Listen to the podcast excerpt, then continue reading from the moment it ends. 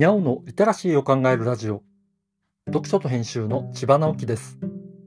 このチャンネルでは読書と IT 時代の読み書きそろばんを中心に様々な話をしています。今回お話しするのは反対側の立場で考えてみることの効用というものです。火曜日は日頃考えていることを話しています。東北、関東のあたりが梅雨明けしたようですね。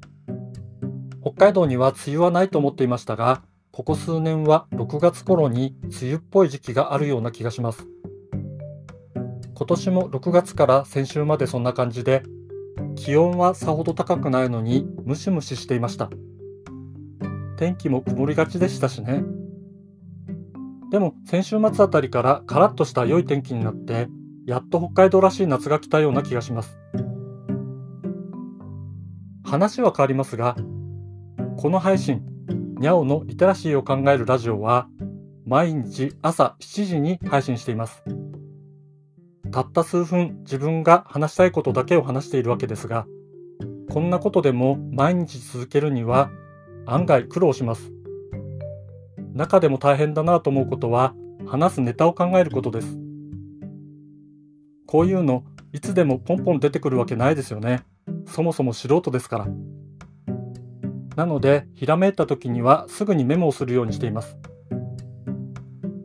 今回話すこともそういうメモから台本を作りました。ただ、メモに書いてあるのは、文句を言いたくなったら反対側の立場で考えるという文言だけなんですね。そんなにすごいひらめきじゃないし、まあそうだよねって感じじゃないですか。でもこのようにメモをしたってことは何かそういう場面があったんじゃないかと思います。今となっては詳細が全然思い浮かばないんですけど多分誰かわからないけれど文句ばかりを言う人を見たとか自分が思わず文句を言ってしまったとかそういうふうな出来事があったのではないかと思います。日常の中で他の人の言動に対してイラッとすることはまああると思うんです。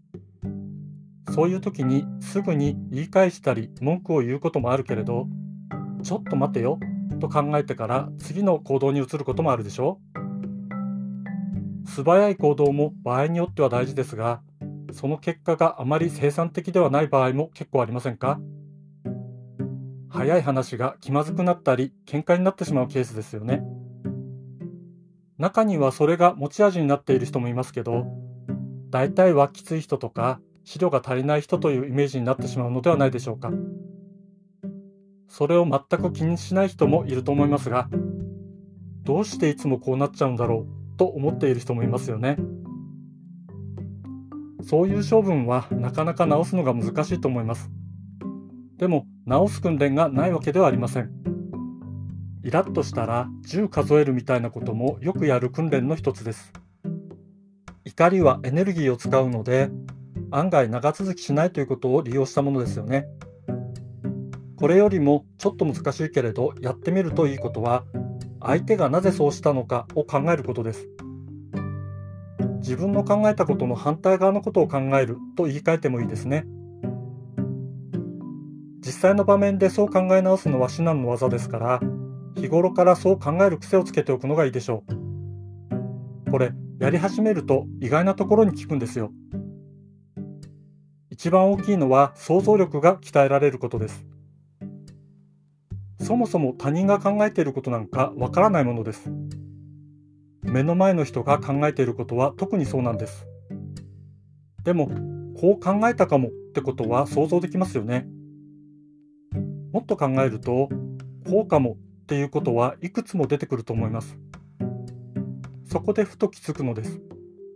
考え方はいろいろあるなって。日頃からこう考える癖をつけておくと文句を言ってしまう前に他の考え方があるかもと一瞬思うようになります。するとまあいいかってことになるんですね。こう考えられるようになると面白いことが起こります。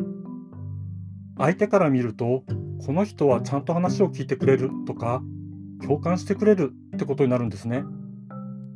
こちらはいろんな考え方があるんだなまあいいかって思っているだけなんですけどね。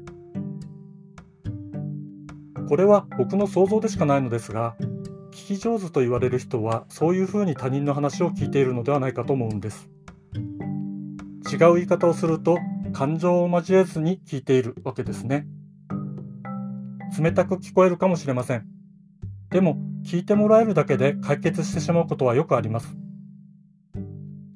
カウンセリングで傾聴が大事とよく言われるのはそういうことではないかと想像しています。僕はおしゃべりで話しすぎるので、意識して聞くターンを作る訓練をするようになりました。この気づきは反対側の立場で考えてみるようにしたことの効用だなぁと思っています。今回は反対側の立場で考えてみることの効用という話をしました。今日はここまで。読書と編集では IT を特別なものではなく常識的なリテラシーとして広める活動をしています。IT リテラシーの基礎を学べるオンライン講座をやっています。詳しい内容については概要欄のリンクからまたは読書と編集と検索して猫がトップページに出てくるホームページをご覧ください。この配信の書き起こしをノートで連載しています。こちらも概要欄にリンクがありますのでフォローいただけると嬉しいです。今日もワクワクする日でありますように。千葉直樹でした。ではまた。